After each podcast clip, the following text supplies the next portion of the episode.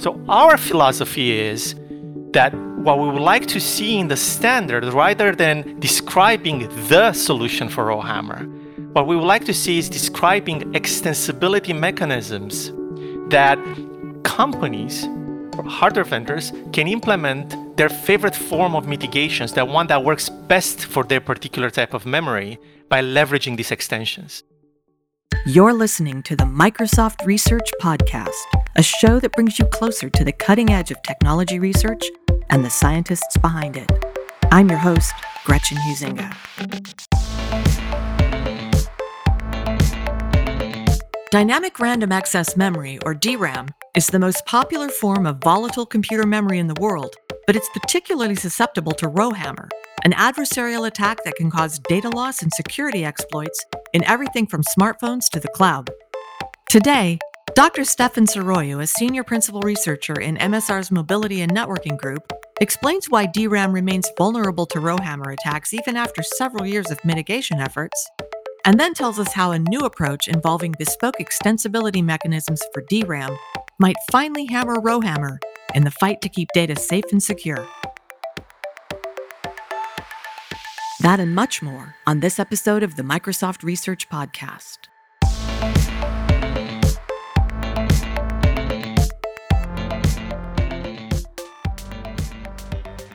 Stefan Saroiu, welcome to the podcast. Thank you, Gretchen. It's great to be here. Some of my favorite people on the planet are working on making things work for us, and you're one of those people. So, first, thanks. As we begin, though, let's talk about your people for a minute. You're a senior principal researcher in the Mobility and Networking Group, which isn't totally separate from systems and networking, but they're not totally the same either. So, give us a verbal Venn diagram of the two groups, why they exist, where they're different and where they overlap, and how, in broad strokes, each of them is working to make our lives better. Yes, thank you for the kind words, Gretchen. So, back in the day, Microsoft Research had a single systems and networking group. And as the group got larger, the group split into several smaller groups, like the systems group, the security group, the distributed systems group, and the mobility and networking group. But we're all systems researchers at the end of the day, whether we work on operating systems, on networks, on mobile systems, or on distributed systems. So I'm part of the mobility and networking group. But over my research career, my work has focused on systems, both in terms of mobile systems and networking systems. And for the past couple of years, these systems that I've been working on aim to improve the security of users and the security of infrastructure. Let's get specific and talk about the work you do within the mobility and networking group now. So, sort of in general, what big problems are you trying to solve as a researcher? And, and maybe more importantly, why does the world need you to solve them? What gets you up in the morning?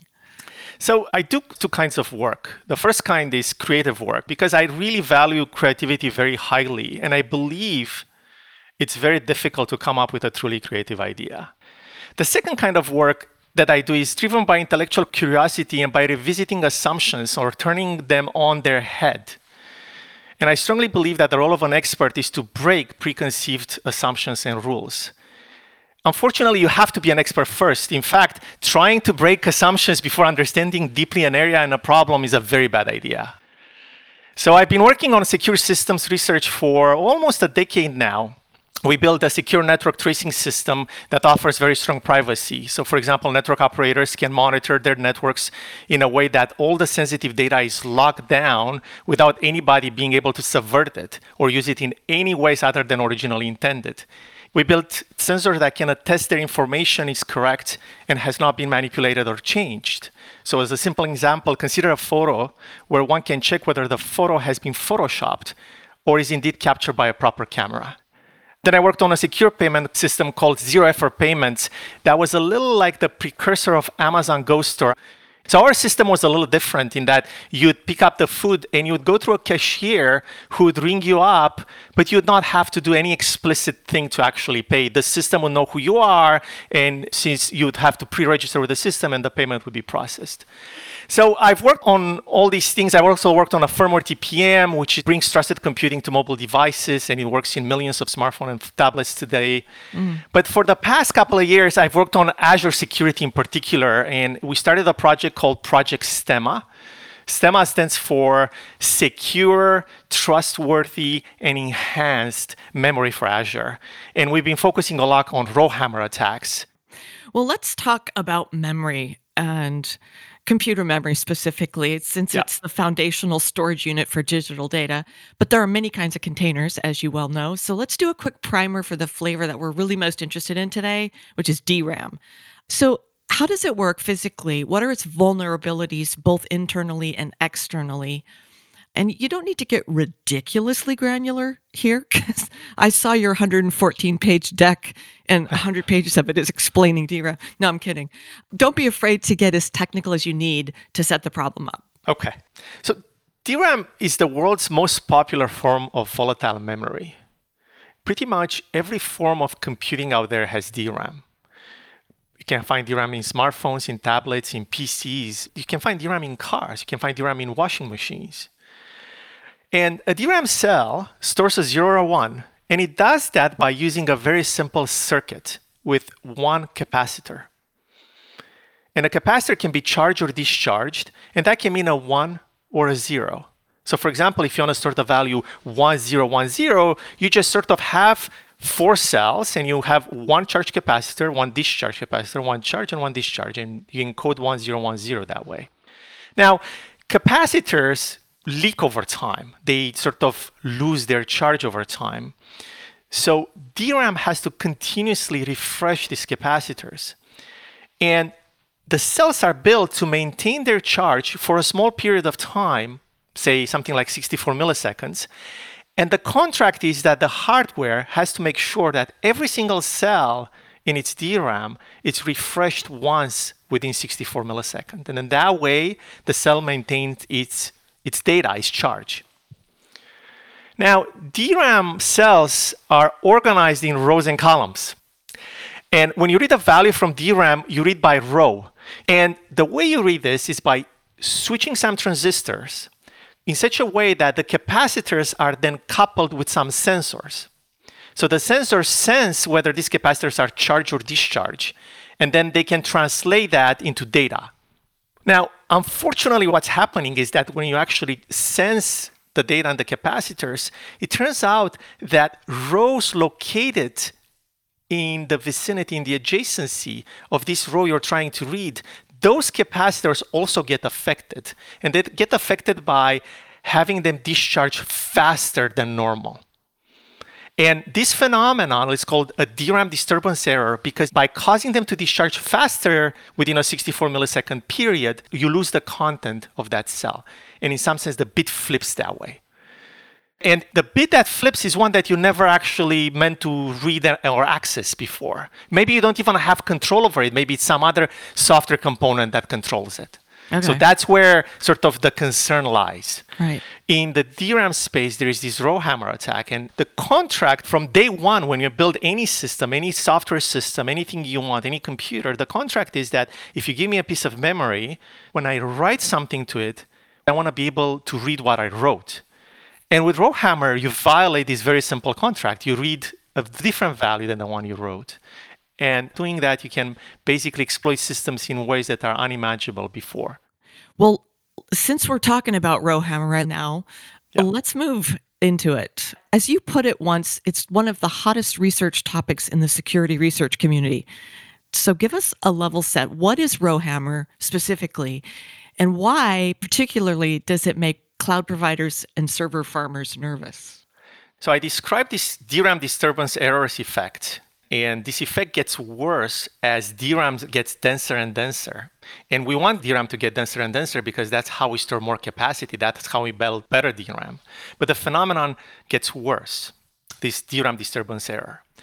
A rowhammer attack, it's an attack in which an adversary generates a workload that exploits disturbance errors to flip the value of bits that have critical importance to the security of the system. Like, for example, bits that form a secret key.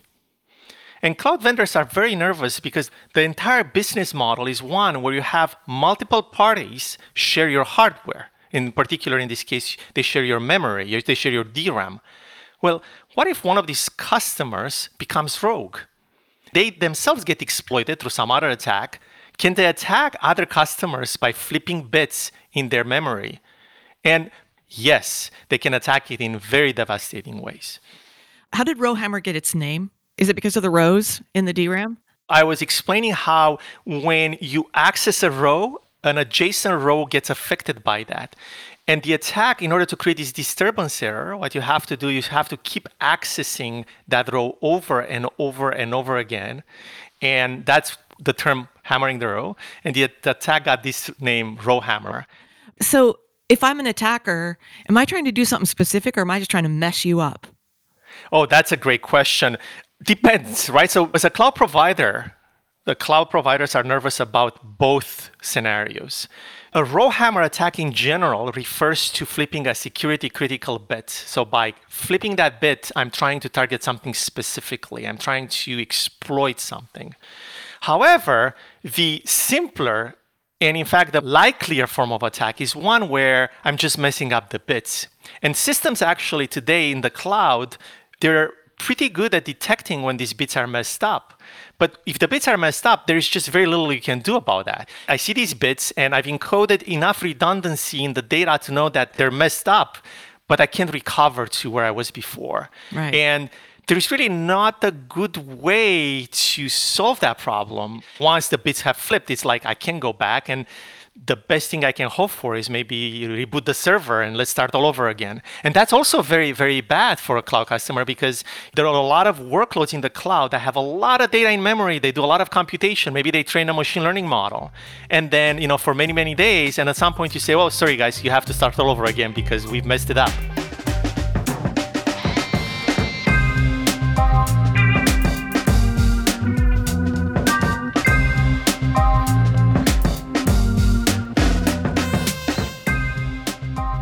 Before we dive into the technical aspects of your research on the Rowhammer threat, I find this whole drama really fascinating, and I, I, think it would be good to set the stage and the cast of characters.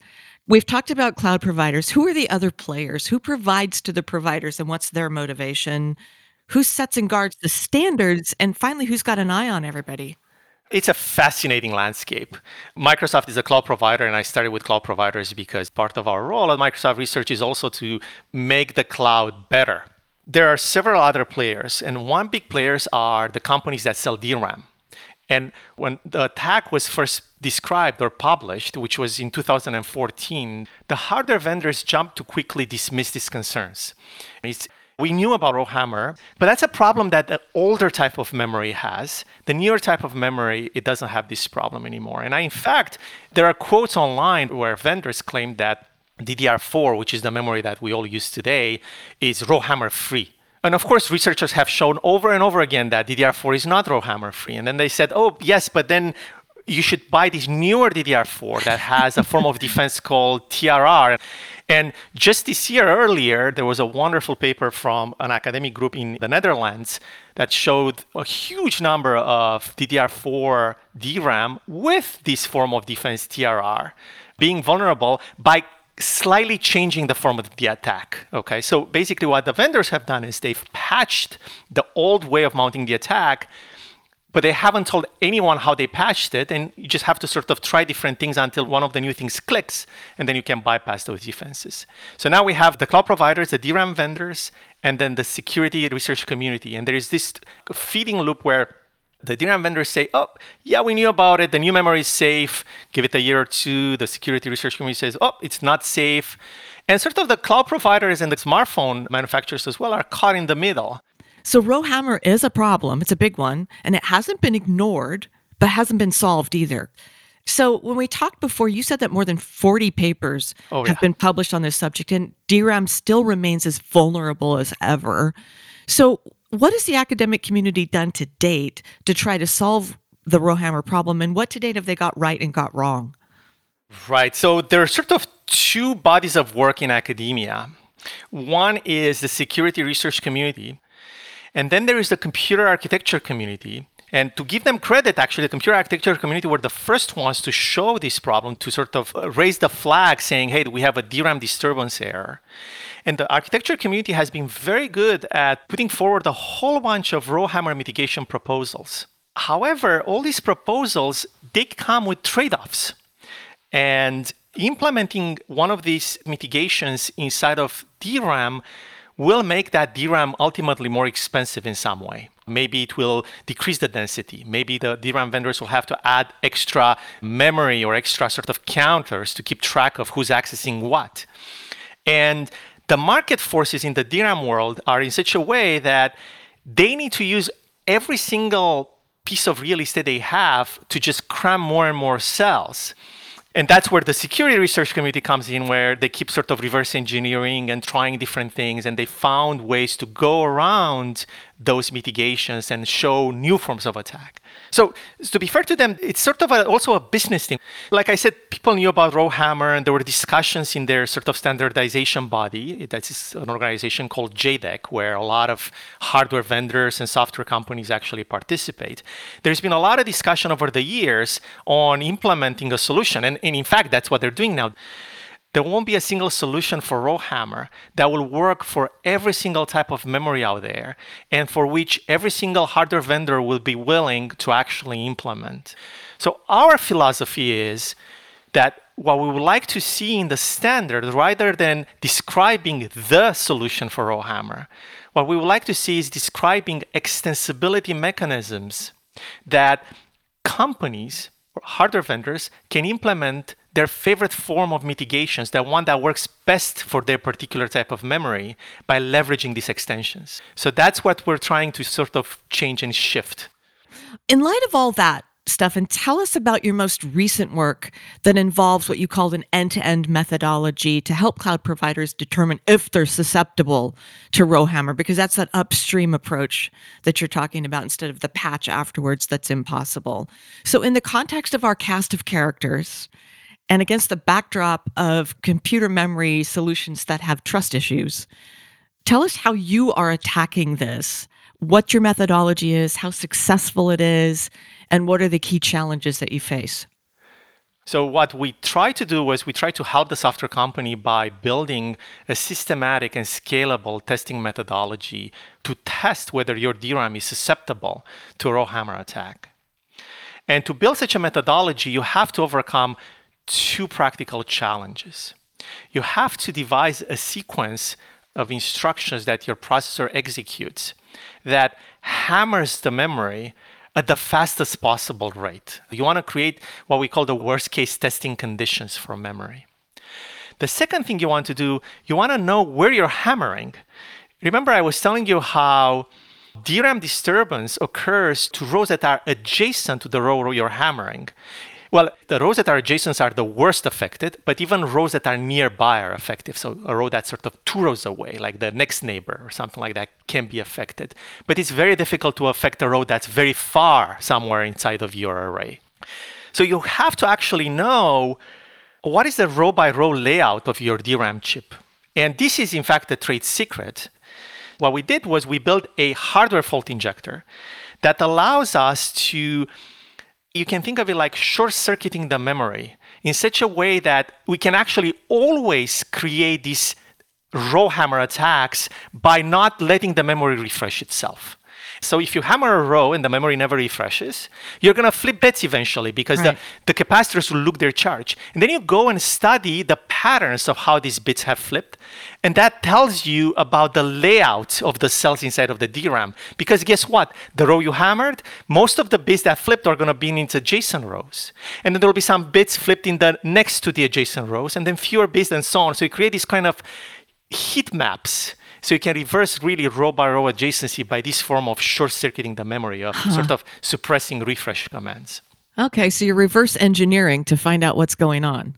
Yes, we have a methodology. Our methodology can reverse engineer every single DDR4 DIMM in the world. And what you actually end up discovering when you reverse engineering is that these maps change. They change from one vendor to another and then can also change from one DIMM to another depending on the DIMM's revision. It's called post-packaging repair. So we can actually also measure how many fixes that DRAM has had before it was shipped to you. Okay. So this methodology has to attack, for lack of a better word, yes, yes. every vendor's particular proprietary chip. Yes. And within the vendors, there's different chips as well. So you've got a lot of things you have to be looking at. How's it working so far? Now, that's a great question. It's very difficult to test every single chip that a cloud provider has. So instead, what we're doing is we are mapping the DRAM fabrication process for different DRAM devices and for different vendors. And then within those buckets, we sample and we test. And we actually, what we do, we look at the trends. And we want to make sure that the workloads that we see in the cloud will not generate activations that will actually start flipping bits. Right. Because I was telling you, the DRAM gets worse over time, not better. So, in fact, we can even, by waving our hands a little bit, we can predict how many years in the future it's going to be until we're going to see workloads reach a point where just by using the memory, they're going to start flipping bits and it's our job to influence sort of a, a more principled approach to fixing the problem rather than a band-aid approach and also to keep an eye not just for microsoft but the entire cloud industry as to at which point we'll have to do something to make sure that the workloads are not going to actually start causing bit flips.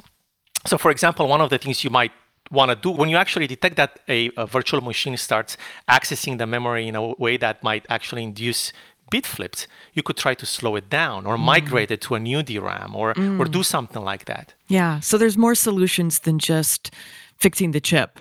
There's right. other mitigations. In fact, I think the solutions will have to span the entire stack. There will be some fixing the chip things, but those fixing the chips have to sort of be programmed or used by things higher up, both by the CPU and by the software.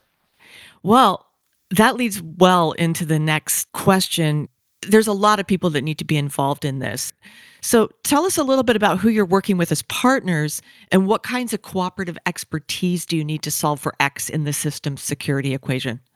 None of these works I've been describing is mine alone. And in Microsoft Research, I've worked with a, a small team of very talented people who have expertise that is very, very different than mine. You know, I come from a computer science background, and I am not sort of equipped to short circuit memory or anything like that. And in fact, until a couple of years ago, I really didn't understand how DRAM works very well.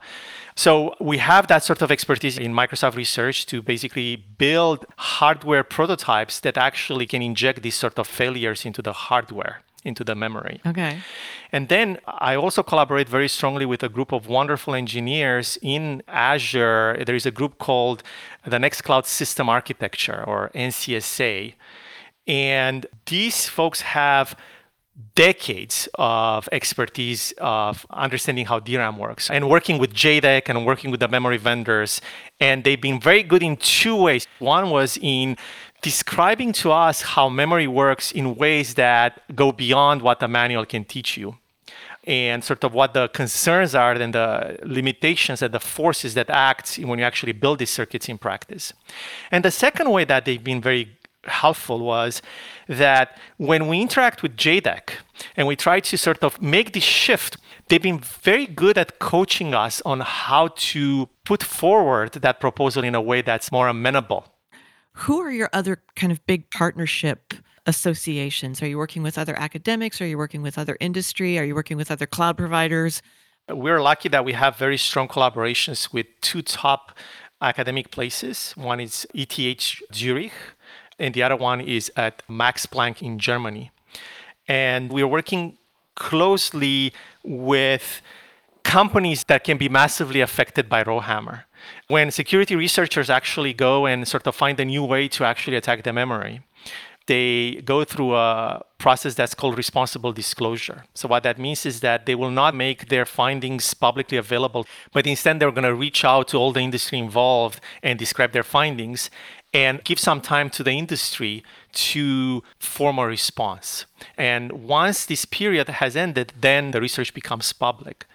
So when these new forms of attacks came about, there was a group of company formed that started looking at these problems again. And the first thing that they had on their mind is like, look, you know, so we have these research results, but can anybody go and independently validate them on their hardware? So we at Project Stemma were the first to actually validate these findings on server grade hardware, hardware that is run in the data centers. Right. Well, it sounds like you all have the same goals. You don't want things to break, you want things to work well. Ultimately, you want customers to have safe data and things not to break. We do. And in, and in fact, I was mentioning how for Rowhammer and for testing memory, understanding row by row adjacency is very, very important. And I also said how DRAM vendors do not want to reveal this information. Okay. In fact, the extensibility mechanisms we proposed for people to build their own forms of rowhammer mitigations, from the beginning, we designed them in a way where DRAM vendors do not have to tell anyone these adjacency maps. In fact, there is a large swath of rowhammer mitigations that people have proposed over the past five or six years that all rest on the assumption that the software company will have complete access to this information. And these companies are very reluctant. So rather than mandating that or forcing them to do something they don't want to do, instead we design this with the assumption that, hey, you guys don't have to tell us anything. And we think that these have a much better likelihood of being adopted in practice. And then again, not mandating the solution, right. letting people build their favorite solution for the kind of hardware they want to use. You know, the Rowhammer solution that you build for the DRAM in a server running in Azure is very, very different than the Rowhammer solution that you should build for an IoT device that has a little bit of DRAM and runs a little bit of code.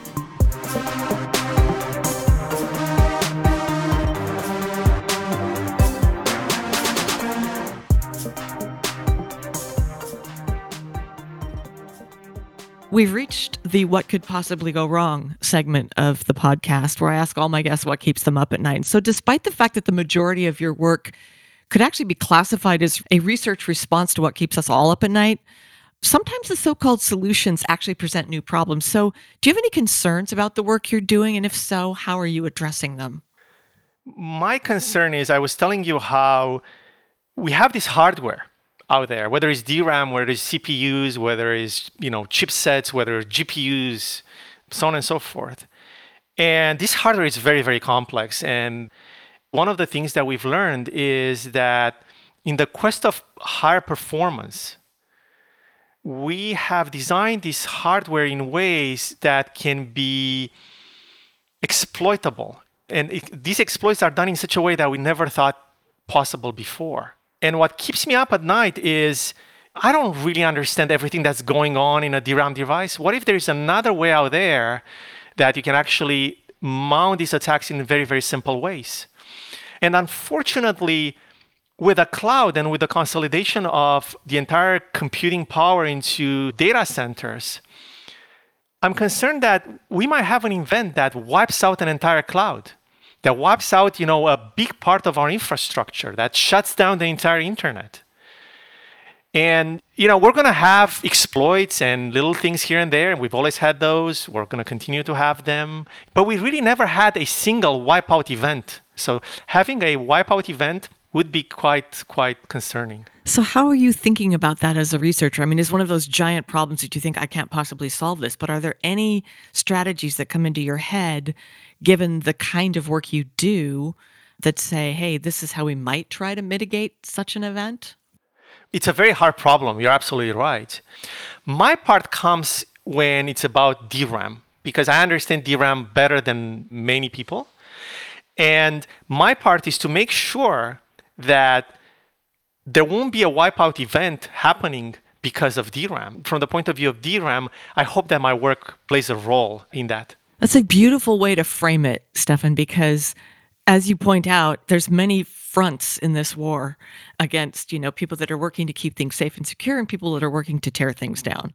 So you say, hey, at least on my watch, the DRAM part is going to be good. That's right. I love That's that. right. Well, I don't want to let you go before we talk a little bit about industry standards and the tension between gatekeepers and practitioners in a time when technical innovation is moving so fast that regulatory bodies have a hard time keeping up. So, what are the key challenges to organizations like JEDEC in your field? And how would you frame the role of these kinds of gatekeepers in the future? So, the industry is changing at a, at a fantastic pace. And the role of JEDEC was actually to standardize how memory is used. At least let's talk about DRAM. They actually standardize things other than DRAM, but DRAM is a big part of it.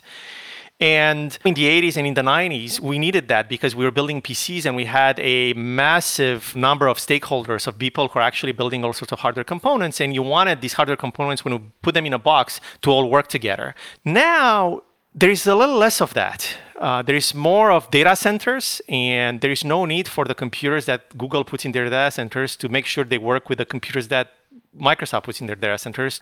All they have to do is to offer a software platform that is common enough that people can actually use it. But because we see this consolidation, I believe there is less of a need for standardization happening because if a cloud provider buys memory from three different vendors, all four parties can agree on how they build that hardware and in their data center. So I believe we're going to see an increasing amount of fragmentation that way. Well, so what does an organization like JEDEC have to do to stay alive? I think JEDEC has to shift the way they view themselves as a specification of what the functionality of what the hardware is to one that specifies mechanisms that are flexible enough to allow increasing amounts of innovation from the different stakeholders in place. Well, every researcher has a unique life story, and it's time to hear yours. But I want to preface this by noting that you've gone to the trouble of including what I would call a scholarly genealogy on your personal website so we can trace your academic ancestors back to, on one side of the family, the 17th century. So tell us your story, Stefan. Upon whose shoulders do you stand, both personally and academically? And how did you get where you are today from where you started back in your early years? You know, when I look at it, it feels very humbling. Every once in a while, I go back and take a pause to reflect because you look at those names and you go, oh gosh, those are some big shoes to fill. I had the opportunity to work with two different advisors in my graduate school, and therefore I have two genealogies. And like you said, one goes back to the 17th centuries and include names like Carl Jacobi and John McCarthy. And Jacobi was mostly known for math and things like elliptic functions and number theory. And John McCarthy is known for being one of the founders of AI. John's student was Barbara Liskov, who just won the Turing Award a couple of years ago, and she's sort of a role model for me. So yeah, I feel very, very humbled, and I and I look at that periodically to sort of remind myself as to where the bar is. right. So tell us a little bit about you then. You've come into this in the 20th century and have started to make your own mark. How did you get from A to B? I was born and grew up behind the Iron Curtain in, in Bucharest, Romania. And I was very lucky to attend a, a, high school that was very strong academically, especially in mathematics and computer science. So in the late 80s and early 90s, I was sort of studying things like algorithms and graph theory and programming and languages and so forth. And we also did a lot of math. And in, in some sense, I'm, I, I was very lucky to have this training in math and computer science, but it came at the cost that I am terrible of, at anything else. and when I finished high school, my family decided to immigrate to Canada, uh, and they went to Calgary, Alberta. And when I got there, Canada had a program where immigrants uh, who lacked English skills they would be enrolled in free English as a second language kind of uh, form of schooling. And I spent three months going to English school with my mom and dad and my mom and I were in the same class actually. We are in level three, and my dad was uh, in level one. And I remember, I remember very clearly, uh, sort of meeting my dad in the hallways during lunch and having lunch together.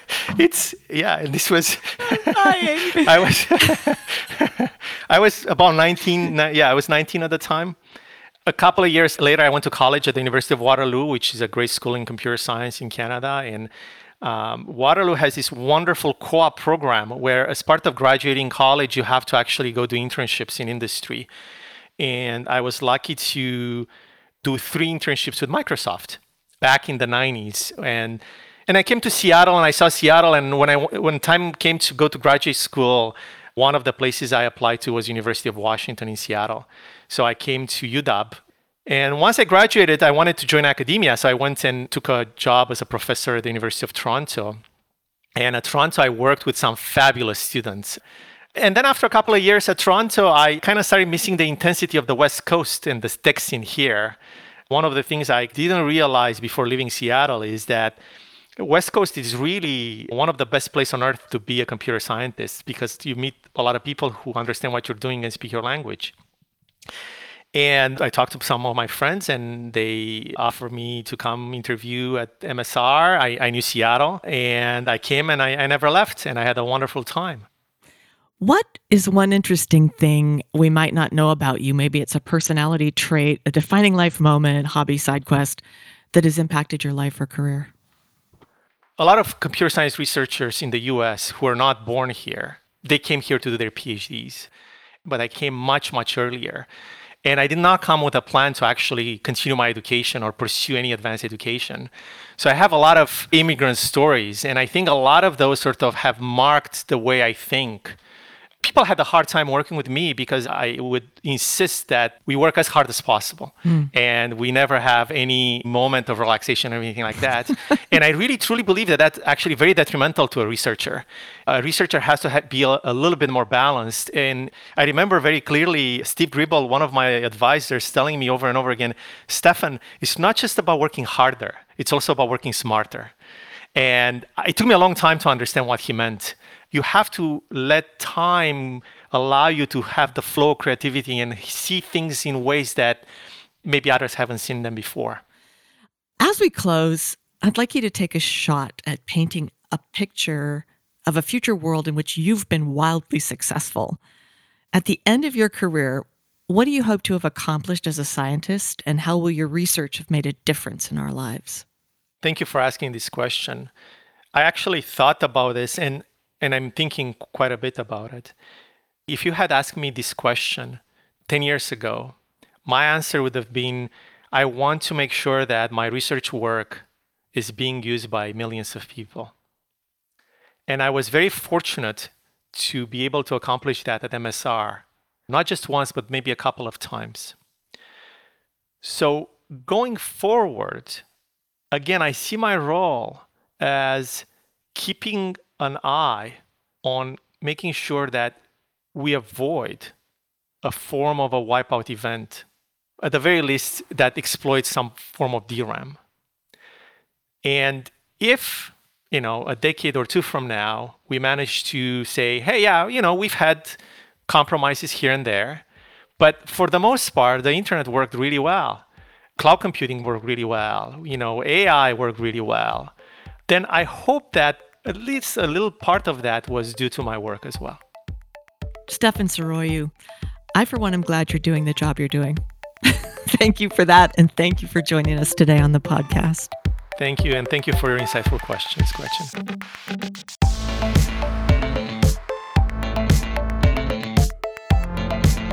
To learn more about Dr. Stefan Saroiu and the ongoing fight against Rowhammer attacks, visit microsoft.com/research.